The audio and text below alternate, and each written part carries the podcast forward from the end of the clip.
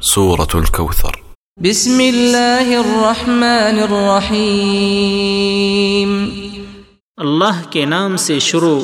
جو نہایت مہربان بہت رحم کرنے والا ہے إنا أعطيناك الكوثر اے نبی یقیناً ہم نے آپ کو کوثر عطا کی فصل لربك وانحر